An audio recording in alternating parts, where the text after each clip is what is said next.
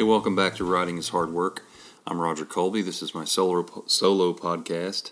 Um, I also have a couple other podcasts. One is Three Cylinder Star Drive, which is more of a uh, pop culture um, movie of the week kind of podcast.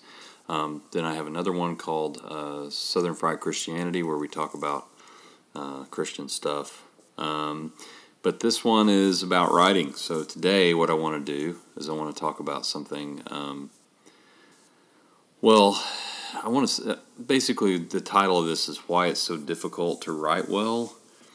Um, there's a lot of uh, first of all, you know, I want to say that writing is definitely hard work. That's the reason that I have that as my mantra on this show. On this show is be and because of, and to, for my blog, I can't even hardly talk today.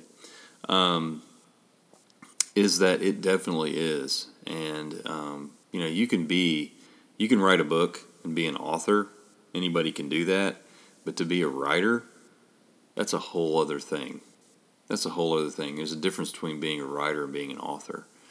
Um, so I've made a few observations about, you know, being a writer and what it takes to be a good writer. You know, and uh, writing is definitely hard work. It's difficult. So here are a few things to kind of think about. One, um, writing well requires planning. Now, I don't care if you write outlines like me or you brainstorm out a plot using a bubble diagram or with MindNode, which is just a great program if you don't have that. But writing a novel without a general plan in mind is like running into battle in your birthday suit. If you write from your gut without much of a plan, you're often going to include a ton of writing that's wasted words and that they will not further the plot. And now you might argue, well, I'm just getting it down on the page. Well, that's yeah, it's good to get things down on the page in a kind of a journaling kind of thing where you're just kind of writing ideas down, but you need to think carefully about what you're writing.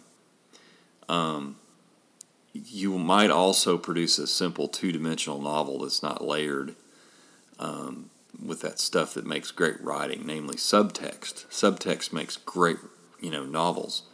Very few writers are capable of this without planning, but even the greatest novelists plan ahead. I mean, all great novelists plan their novels out.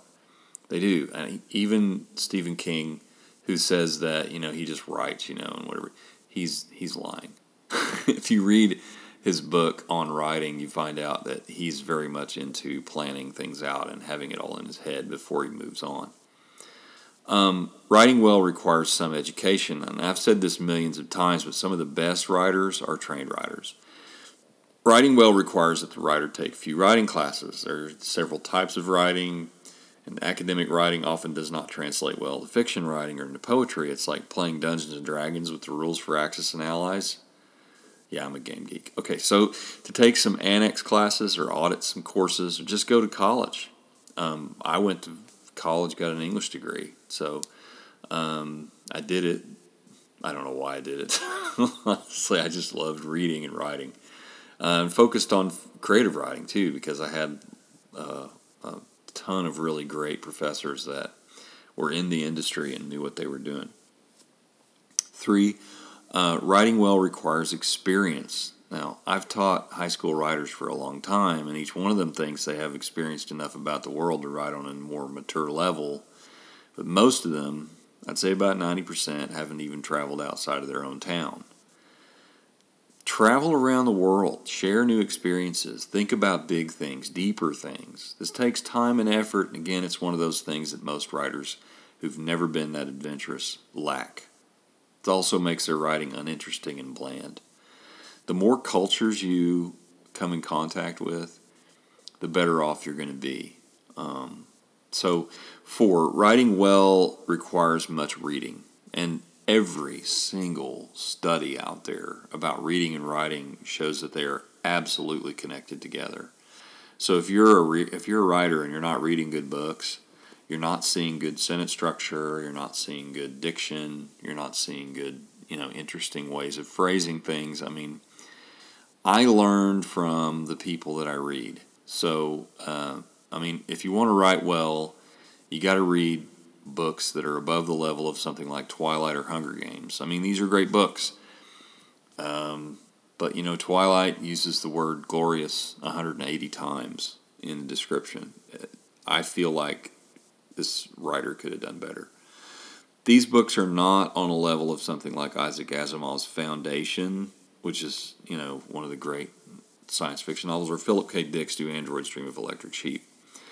I read books now not to not necessarily because the plot is interesting, but because the writing style is interesting. Um, I love to examine how Philip K. Dick can tell a story with minimalist detail allowing the reader to imagine the details while sprinkling in his own quirky brand of humor. He also is able to entertain whilst ramming home the most powerful and thought provoking philosophical and spiritual messages. Um, good writing comes from reading good writing. Read and learn. So if you if you have this issue yourself, like trying to figure out how to be a, a really not just a, a, writer but a great writer, like you really want to work hard and make your writing great, um, drop me a line at my website, rogerdcolby.com, and on there you can also find all the other podcasts. Um, I'm taking a break. I'm going on vacation with my family. So um, I know this is a short podcast, but uh, hopefully these ideas got you thinking about how you can move forward and make yourself a better writer. Until then, there's no such thing as writer's block.